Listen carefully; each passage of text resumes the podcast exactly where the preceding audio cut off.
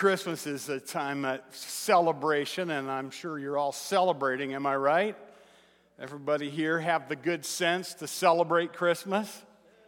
Every once in a while, I meet people that say, I don't celebrate Christmas, and I always want to go. I feel really bad for you because it's a great celebration. You ever, have you ever noticed that uh, Christmas is rarely, if ever, though, just a celebration? You ever notice that almost always there's something more. It's a season of celebration. I remember one year it was also a season of loneliness for me. My dad went to Vietnam, and I just felt so lonely for him. It was a season of celebration, and it was a season of loneliness for me. And for the church, for the congregation, I pray for you and I think about you. And, and for, for all of you, almost all of you, it's a season of celebration. But for some of you, it's also a season of hospice, a season of celebration, and a season of hospitalization. It's a season of celebration, and it's a season of unemployment. I was praying for one of our families and thinking about them. It's a season of celebration, unemployment, and extended illness and you just can't separate them out. You got both together. And it's probably safe to say, you know, there are people here that's a season of celebration and it's a season of marital discord. Or it's a season of marital interruption, or it's a season of separation, or it's a season of divorce. For some of us, it's a season of celebration. It's also a season of grief over children that are making the wrong choices or who are far from God. And if I thought through the congregation, I could list dozens of things that also occupy this season that really is a season of celebration. I know for a number of you this year when you gather for your celebration at Christmas time, and it's such a happy time, and you know, you break out your best recipes and you give away your favorite gifts and you wear your favorite clothes and and you're going to look across the table, and there's going to be that place where that person sat for years, and they are not going to be there this year. And it just can't be a season of unbroken celebration with that seat empty. Even if you know the Lord, there's something that comes along with a celebration grief, pain, hurt, loneliness, brokenness. You know, one of the songwriters, one of the hymn writers, the carol writers, eh, wrote about it like this It came upon a midnight clear, that glorious song of old, in, in which the carol talks about the song of the angels. And then there's this phrase, this, this verse that I've always thought was meaningful. Oh, you beneath life's crushing load, whose forms are bending low, who toil along the climbing way with painful steps and slow. Look now, for glad and golden hours come swiftly on the wing. Oh, rest beside the weary road and, and hear the angels sing. The, the, the, uh, the, the carol writer acknowledges that Christmas is not just a time of celebration, but it's also a time where you might be having a crushing load you know, to deal with. And I want to help you. I want to encourage you. If this isn't true about you right now, you, you know it's going to be because that's the way life is. If it's not true about you that you're, that you're hurting right now, there, there, there are going to be co- things that, that are going to try to come and, and put out the fire of your faith. Have you read that Jack London short story, uh, uh, To Build a Fire? How many of you read that? Raise your hand if you read the Jack London short story, To Build a Fire. Not a very literate group here. Yeah. So let me, let me school you on this, all right? So, the, the, the, whole story, I'll tell you the whole story in a, in a nutshell. So, there's this guy in the Yukon. He doesn't have a name. He's going to take a walk with his dog. He's gonna, it's going to be an all day walk. He's a, he's, a, he's a stout fellow. He knows that he can do this. He's an outdoorsman, he has all the clothing for it. He doesn't reckon on it being as cold as it really was. It's 75 degrees below zero. And so, how the story goes is he makes his way on this walk, and about halfway to the point of his destination, he falls through the ice and he gets wet. And he tries to build a fire. And in trying to build the fire, um, his hands are cold and numb, and he, and he can't negotiate that. Well, finally gets a fire going, and the fire melts the snow in the tree above him, and the snow puts the fire out. Ooh, yeah, you like that. You like that part. It's like, ooh, ah. Storyteller always knows when it's working when people say, ooh, ah. That's, yeah. So story puts the fire out. And then, with his last pack of matches and his hands are so numb, he tries to light the matches, and all the matches light at the same time. Um, so he dies. It's not a happy, it's not a happy story. You're like, glad I came to church today, Pastor, because you are really cheering me up. But I've often thought we're a lot like that guy in the story, trying to keep the fire going here. And about the time I get a little flame, something comes and, and you know, dumps snow on my fire. A season of celebration and a season of loneliness. A season of celebration and a season of mourning. A season of celebration, a season of unemployment, of need, of lack, of pain, uh, uh, and, and what do we do about this? Well, some people have a robust faith. I was listening to Francis Chan, great preacher, and Francis Chan was telling about how he wrote a book he said, he's Asian guy, and he says, I'm, I'm good at math, I'm not good at, at, at, writing, but God had me write a book. And so he said the book then became a bestseller, and he and his wife agreed that they would, if the, the money that would come in from the book, that they would give it away. And millions, a couple of million dollars, over $2 million have come in uh, from this book, so they've just given stuff away. He said he and his wife started giving things away, and they realized how, you know, that what Jesus said is true. It's more blessed to give than receive. And so he said they just started giving away more stuff. He, he lives on like 10% of his income and he gives away like 90% of his income. And he and his wife got to the, they were saying, this is such a delight to give stuff away. They gave away their, they got, they got rid of their house and moved into a lot, a smaller house. And, and, and, and it goes on and on. And he says, people often warn him, well, what if you give too much stuff away? And you, what if you don't have enough stuff left over when you get to the end of your life. And he goes, Well, I, I think, first of all, I don't think God's going to let that happen. I think he's going to take care of me. But if he wants me to die, he'll say, He says, What a way to go to heaven. Hey, God, I'm here. I died. I gave all my stuff away and I starved to death. Here I am. Oops, he says. he says, What a way to meet the Lord. And how I heard him say that, I thought, Okay, I don't have that much faith. you know what I mean? It's like, you know, I've worked hard to get the few little things that I have. I, I you know, I, I want to be careful and prudent about how much I give away. What, what, how, would you, how would you get a roaring fire of faith like that going? And, and this is where we're going to go back to Genesis. And so we've been talking about Genesis and Christmas, Christmas and Genesis. And my point here today is I want to show you how to keep the fire of hope alive, how to keep the fire of faith and hope and obedience alive even when you're going through uh, difficulty. And Genesis, the, the, the, Genesis account can help us. Let me show you how this works. Now, now understand um, that what, one of the words I want you to see is generations. And I want you to think generations. When you read Genesis, you should think generations because Genesis, if you study Genesis carefully, what you find out is that Genesis has a very clear literary structure. And the literary structure, the, the way that Genesis works is it has 11 sections in it I'm not going to get too teachy here, so don't freak out. It has 11 sections in it, and every one of those sections begins with a Hebrew word that, begin, that means these are the generations of, and it gives a bit of a genealogy. So Genesis is full of genealogies. That should make you think. Because when you read the stories about Christmas, where do you find the best stories about Christmas in the Bible? You, I'll, I'll, tell you, uh, uh, you find them in Matthew and you find them in Luke, that's right. And in Matthew, Matthew starts with what? A genealogy. It's kind of like, oh, people that are familiar with the Old Testament, which the readers of Matthew would definitely have been, would immediately recognize this is a continuing story. And it's a genealogy. This is important. When you get to Luke, Luke does Luke is uh, has uh, some literary flair, and Luke uh, is actually kind of a two volume thing. Acts, Luke Acts, you know. But what Luke does is he, he, he pulls us into the story first. And then when we get to chapter three, what does he do? You guessed right, a genealogy. A significant part of the, of the celebration of Jesus' birth story is genealogy. Now, why is that? Because Jesus didn't just pop on the scene without forethought. Jesus' birth was planned in the heart of God, and that's what Genesis shows us real clearly. There are these generations, these genealogies.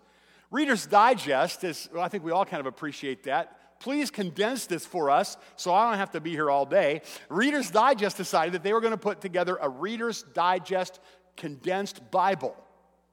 Well, I suppose that's a, that's a, that's a, they meant well. And when they did that, one of the things they decided to leave out of the Reader's Digest condensed Bible, guess what? The genealogies. Now, that would be a mistake because the genealogies are really important. As a matter of fact, let me just say it this way. How do we know? That we, when, we, when you begin to read Genesis, you begin to realize that it's got layers of kind of literary sophistication to it. At first, when you read it, you go, oh, it just looks kind of like one of those. Oh, there's a first man, first woman, and it looks like it has kind of the, almost like uh, ancient myths that you read. It almost has that kind of flavor to it initially. You look at that and you go, and some people have said, well, this could be true or it could just be symbolic right? You could just be somebody. Some people say, could be just, you, uh, are getting quiet at the right time. You're like, is he really saying that? Like, I'm not saying I believe that. I'm saying there are people who believe that, right? They say it could be true, or it could be kind of contain an ethical truth in a poetic form symbolically. How do we know that it's not just kind of an epic poem with a literary, with a literary sophistication? How do we know that's not true? Eh, well, that's true. Uh, but also, genealogies are in it. In other words, if it was just like an epic poem and the, the characters whose names could just represent all of mankind and all of womankind, if that's all that it was, it is that. But it's much, much more than that. Matter of fact, there is such a sophisticated literary structure in Genesis, you would be shocked if we were to begin to show it to you. There is this like out and back literary structure that's often used in Hebrew and Greek literature. This kind of, uh, uh, it's uh, called a chiasm. It's an out and back literary structure where instead of just presenting things left to right like we tend to do, it goes, it goes out and then comes back over the same territory, repeating it, and the big idea is in the middle. Did I lose you yet? And, there, and every one of the 11 sections has that structure within it. And there are a whole bunch of other things. In other words, maybe, just maybe, right? This book was not just conceived of and written by a man, but by God. And we know that it was. God wrote the Bible. God wrote Genesis. It has a deep literary sophistication, and, and you could study all your life and still keep unearthing fascinating things about Genesis. But just to, just to look at it and recognize that it has dozens and dozens of names of actual people time and space history is to tell us this is not uh, just a literary masterpiece given in a poetic form. It's much more than that. It is time and space history, and it not only is history, but it is prophecy. It is predictive prophecy. Dozens and dozens of places in Genesis are then fulfilled in prophecy in the future. As a matter of fact, you know, the New Testament directly quotes Genesis well over 125 times. In direct quotes, not just references, but direct quotes of chunks. And so the greatest people in, in the Christian church quote Genesis as being literally true. Jesus quotes Genesis as being literally true. If you don't think that Genesis is literally true, I, I, may, I like you, I feel sorry for you, but I, since Jesus said it's literally true, then I believe that it's literally true. Time and space history given to us in the book of Genesis. And one writer said it this way Genesis, you know, of course, we, we don't want to just isolate the little story. You know, Genesis is just chock full of fascinating stories. But you don't want to just isolate the little stories of Genesis and get little morals out of them. This is a much deeper thing than that. It's the beginning of what one writer called the unfolding drama of redemption. Don't you love that phrase? The Bible is the unfolding drama of the story about how God sent his son Jesus to rescue a fallen race, fallen mankind. Another way of saying it is this way the Bible, from Genesis to Revelation, is God's epic story about how hope will always stay alive in the human heart because of Jesus. Isn't that awesome? The unfolding drama of redemption. The point is, this is real life. This is real life. And, that, and God is doing something even in the darkest of times. So you ever wonder when really bad things are happening to you, God, what are you doing? What's going on right now? This wasn't supposed to happen like this. God, I'm hurting and you're not supposed to let me hurt. Why? Why is this happening? Holly wouldn't mind me telling you the story that she felt like she was an old maid before she got married. Now, I didn't think she was. She seemed a little young to me, but she felt like she was getting to be an old maid. And so, you know, if you listen to that conversation, every once in a while, a fellow would come along, you know, that wouldn't quite work out, and the guys would kind of come and go. And, and, and at one point, she was really discouraged. And she thought she was going to, like, never marry, and no one would ever love her. And, you know, and her brother called. Uh, brother Kyle called to encourage her. And he started out really well. Uh, he said, Holly, I heard about this guy, you know, don't worry about that. You know, he said, he said, Holly, listen to me. God, he's doing something. That sounded good. That's he's a pastor. That sounded like pastor talk right there. God is doing something. And then he kind of ran out of material and he said, I have no idea what he's doing. but he's got to be doing something. and now for years, whenever somebody's in a problem, we go, Well, we know God's doing something. We have no idea what He's doing, but He's got to be doing something. And you know, that's true, though. That's true. You say, Well, what, God? What, what are you doing? And you don't hear anything. You're like, I don't know. Sometimes, you know, He gives you that immediate answer. Often not. God, what are you doing? You got to be doing something. What Genesis tells us is this God is always doing something. God has a purpose, a redemptive purpose, to buy the world back and people that are in it, to redeem the world back out of s- slavery, right? God has a purpose to fix the brokenness, and his purpose is in his son. He has a plan, and he has patience. It's going to take a long time. And He has power to make it happen. And that's why you got to remember that whatever it is that you're going through, along with celebrating Christmas, whatever else season that you're in, you want to see it on the grid of this grand redemptive story. And that will keep hope alive in your heart. You see this also when you compare, and by the way, that's why Peter said, in 1 Peter, he said, this is kind of interesting. He said, We did not follow cleverly devised tales when we told you about the glory and the majesty of Jesus. Peter, Peter was saying, We were not making up little like nursery rhyme myths. We weren't just giving you, like, trying to come up with some kind of excuse for creation. No, no, no. This is the revelation of the glory of Jesus Christ, who always existed, and his redemptive plan is in the mind of God before the world began, and it's unfolding in a beautiful drama right now. And that helps me, and that helps you, and you realize I'm not just a guy trying to keep the fire of faith alive. I'm in this grand redemptive program of God. I'm a, part, I'm a player in this, redemp- this unfolding of God God's redemption, I'm going to be the subject of His redeeming grace someday. I'm going to be the object of His redeeming grace. And all of creation is too. That just helps a lot, right? And so when you compare Revelation and, and, Genesis, you see this. So let's go through this quickly. What we've got to do here is a comparison. Three things we're going to show you what's similar, what's different, and what's completed, started in Genesis and completed in Revelation. Uh, see how quickly I can do this. Just notice this. Here are things that are similar Uh, they're, they're, the, they're the same. You see them in Genesis, you also see them in Revelation. There's the new beginning in Genesis and in Revelation. There's a new order in Genesis and in Revelation. There's the tree of life and a river and a bride. In Genesis and Revelation, there's God walking with men in Genesis and it's in Revelation. And you have a morally and spiritually ideal gardens. Notice those are similar things. Notice the things that are different or that are contrasted, and they, they would be these. And you can just load the whole slide, and I'll go through it really fast. Paradise is closed in Genesis, open in Revelation. The, the garden is dispossessed or lost because of sin in Genesis. It's repossessed in Revelation. There's a curse imposed in Genesis and lifted in Revelation. There's the tree of life disinherited or lost in Genesis, the tree of life gained back in Revelation. There's the beginning of sorrow and death. And the Bible says in Revelation, there will be no more sorrow and no more death. And the garden is defiled in Genesis. In Revelation, the, there's no defilement. Remember, it says nothing that's defiling is going to be allowed to come in here.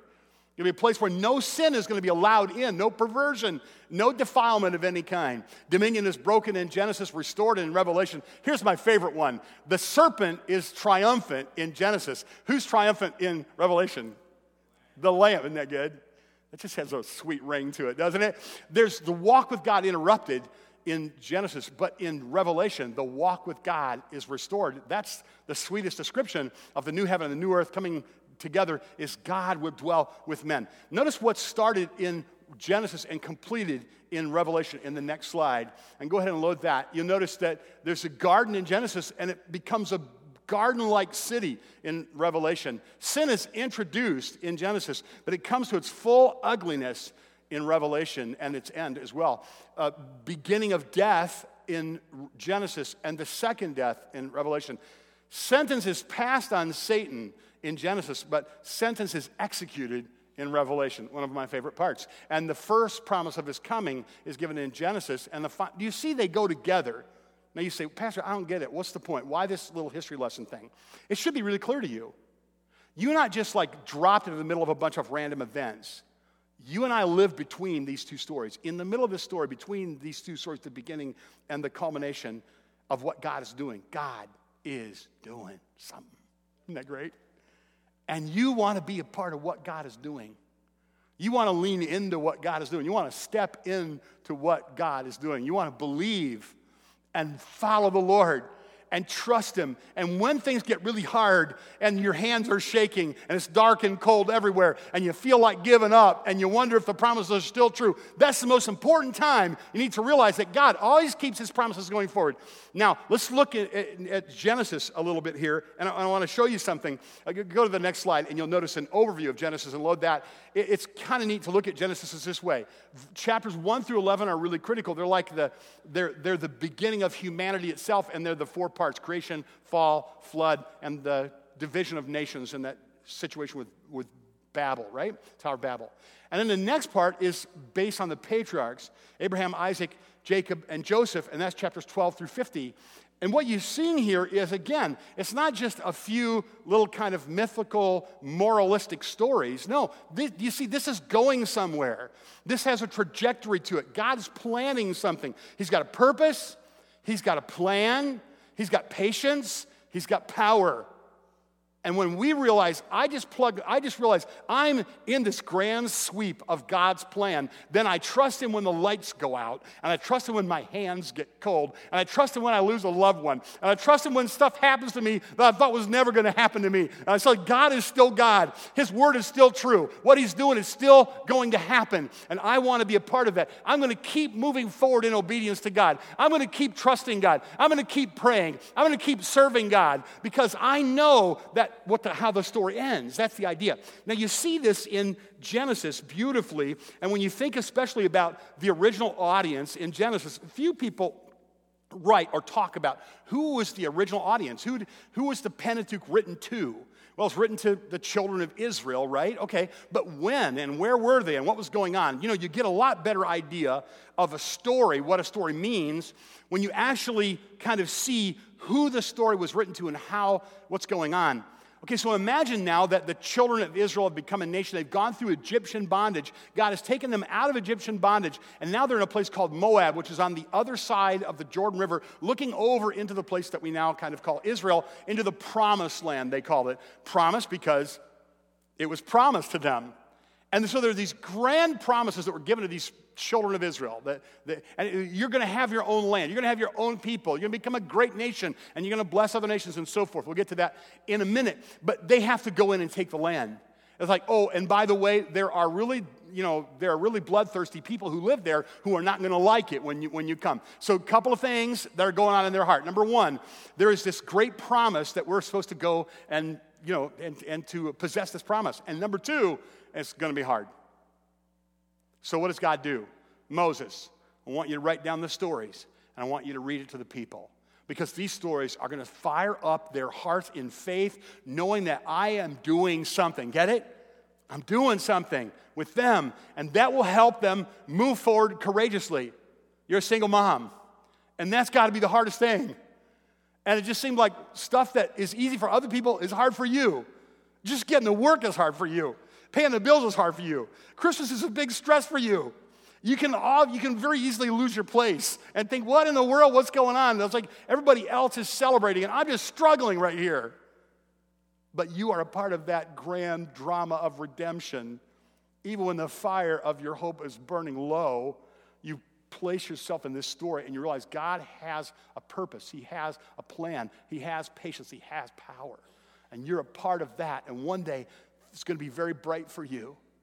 In the meantime, He's doing something and you're doing something if you participate with Him. We'll show you that in a minute. So let's look at some of these promises. A couple of things you'll notice about Genesis that I think are interesting. One is that in Genesis, you have pictures of Jesus, lots of pictures. We're not really the messages are not really based on pictures of Jesus. We could do this, but, but we're not doing this right now we're, we're, talking about prophecies, but the pictures in the, in the New Testament, there are four different words in the Greek that are used as words that are examples of how we find types and shadows and copies and signs in the Old Testament. So, like, for instance, some of those crazy laws, like why are the, some of the laws that you really maybe don't understand in the Old Testament are signs or shadows or pictures of beautiful truths in the New Testament. And we know that because they're identified as such in the New Testament.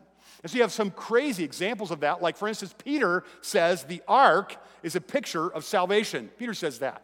So that's interesting. John says the ladder in Jacob's ladder, remember in Jacob's ladder, this is a picture of Jesus in Genesis, that Jacob's ladder, that's a picture of the, Jesus is the way to God coming and going in your life. So there's some other examples of this in the Bible. We could go on and show you other pictures, and we're not trying to stretch things. Just, I'm just talking about things that are specifically identified in the New Testament as signs as pictures, as symbols. In other words, it's a lot bigger story than we're thinking because God had in mind stuff that He was doing as, as putting a tug on the hearts of people toward this grand redemptive program. He wants that to stay alive in your heart too.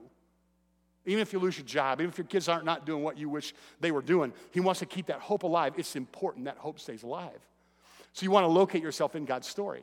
Now, you see this in, in some, not just pictures in Genesis, but there are also prophecies of Jesus in Genesis. These are called messianic prophecies. And I want you to notice I've listed seven major messianic prophecies. Now, within each one of these, like chapter 3 and verse 15 was my message two weeks ago, in there really are kind of three or four different prophecies, but these are seven places where you find messianic prophecies. And I want to show you something about them because it's interesting. They're kind of alike and they all are kind of moving the same thing forward, the same promise forward. And it's, it's, it's, it's beautiful.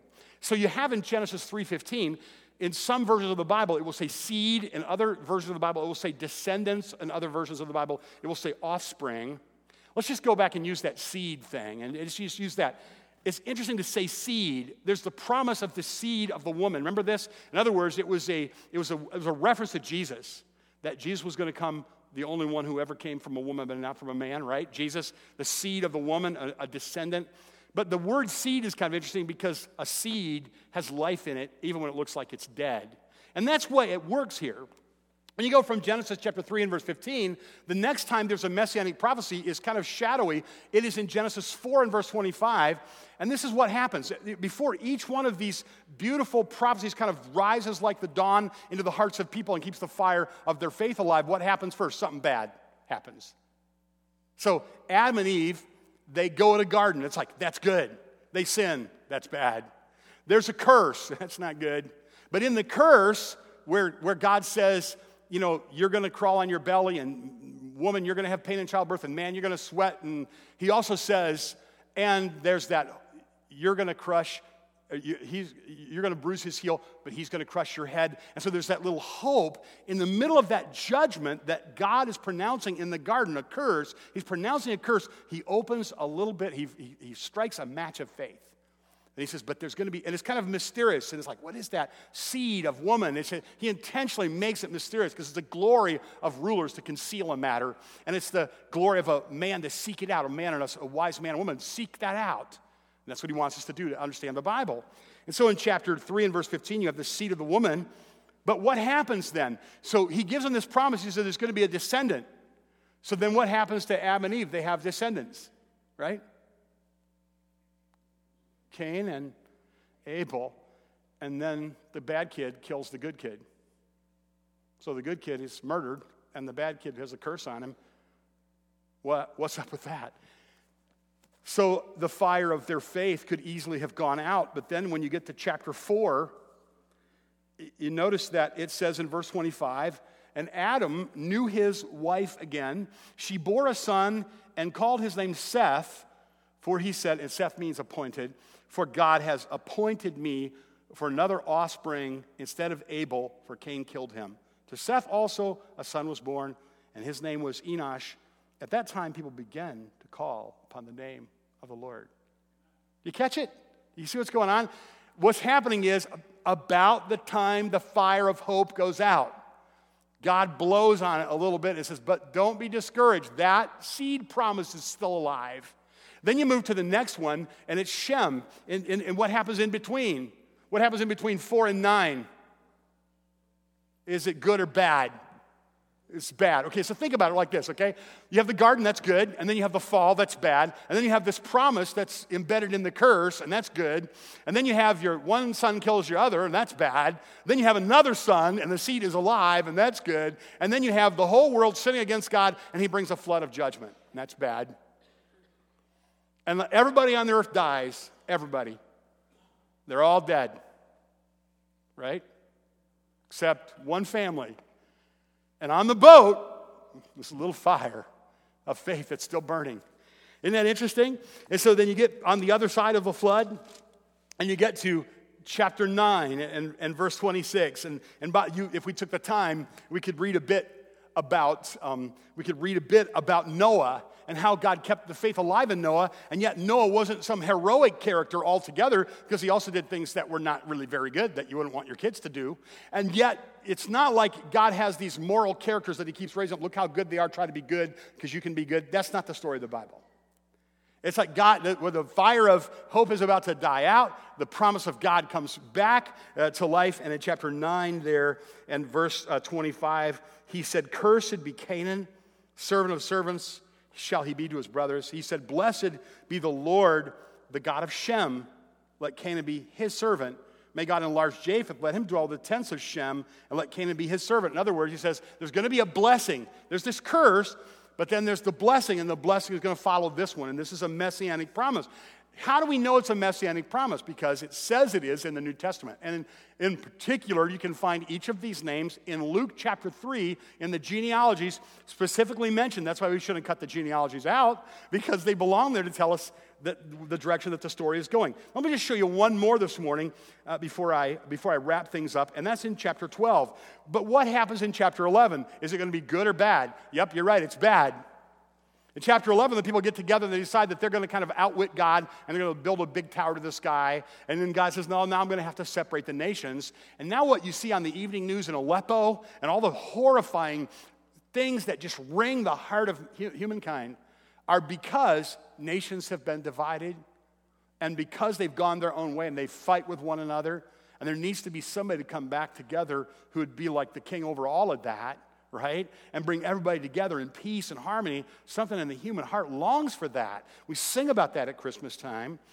And this is what the Bible says. In Genesis, it gets a little bit more specific. Genesis chapter 12 now, and this is what we would call the Abrahamic covenant. Now the Lord says to Abram, Go from your country and from your kindred and your father's house to the land that I'll show you. I will make of you a great nation. I will bless you, make your name great and you will be a blessing, and I will bless those who bless you, and him who dishonors you I will curse, and in you all the families of the earth will be blessed. Now, this is getting really interesting because if you, if you, if you look in Romans, I want to show you something. Uh, look at Galatians. If I were to ask you, where in the Bible would you find the gospel? Some of you would say, well, it must be in one of the gospels.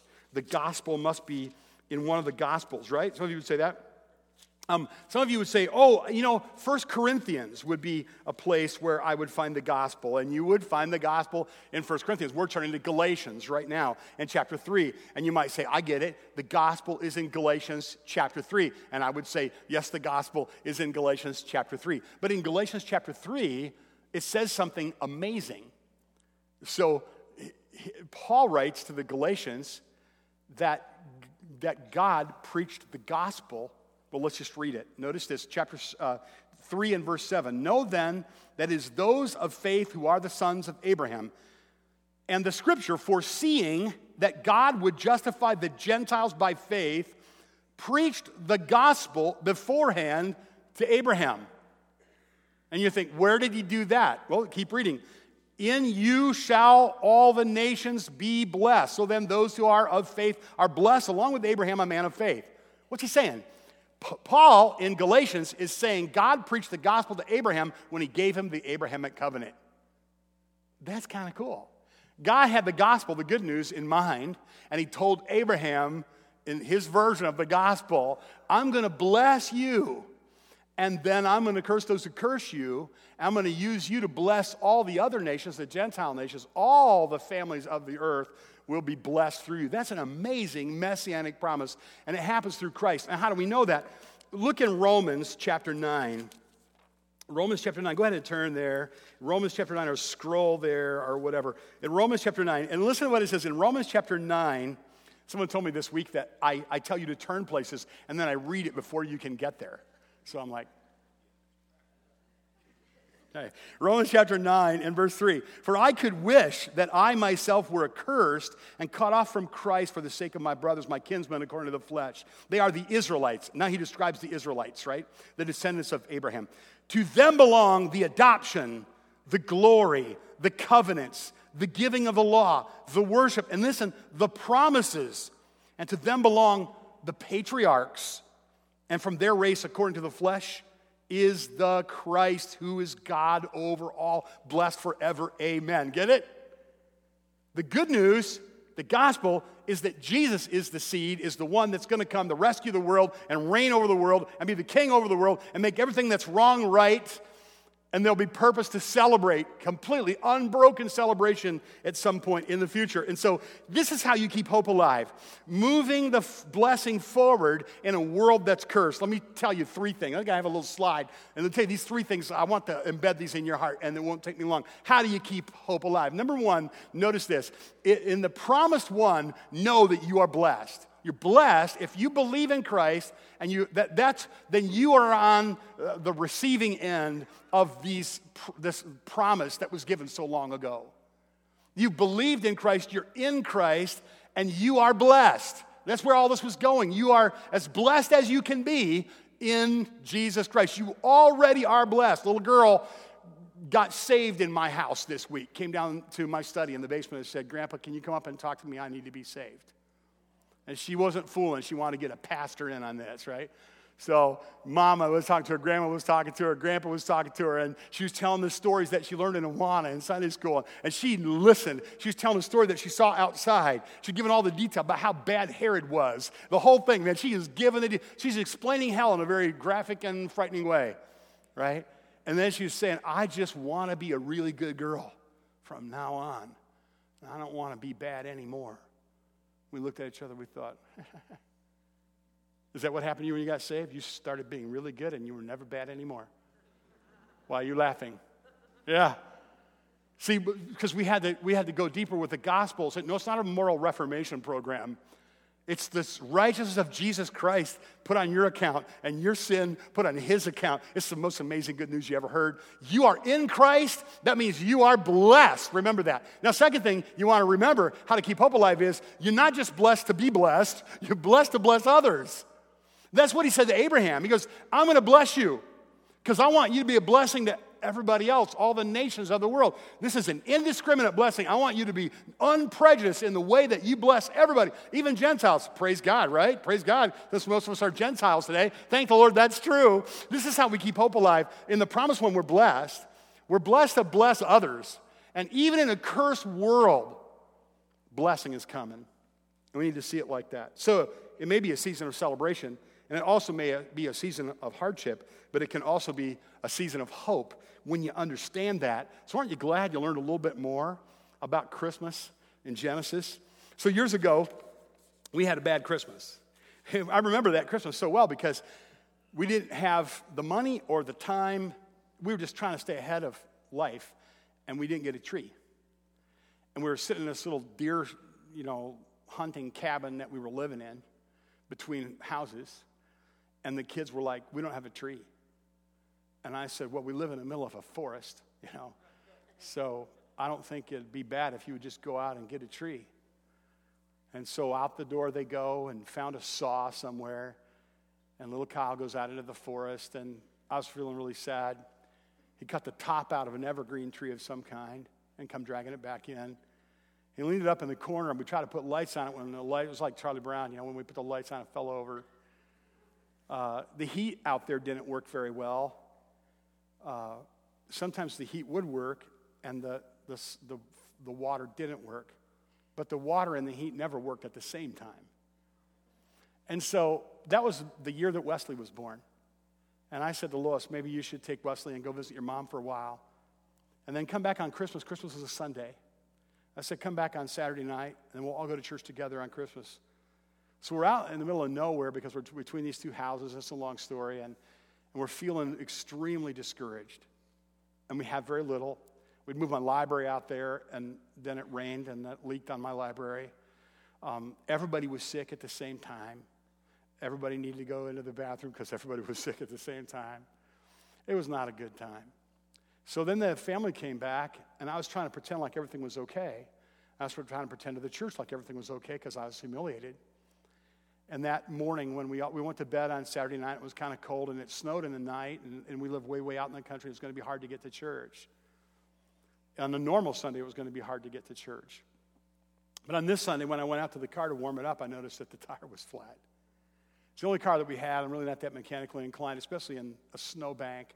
So now I'm out there trying to figure out how to make that jack work and how to get that spare tire and hoping that little donut thing actually had air in it.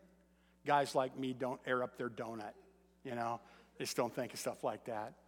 By the grace of God, you know, and probably the help of my guardian angels, I was able to get that wheel on the back of that car, on that van, and we took the family in town.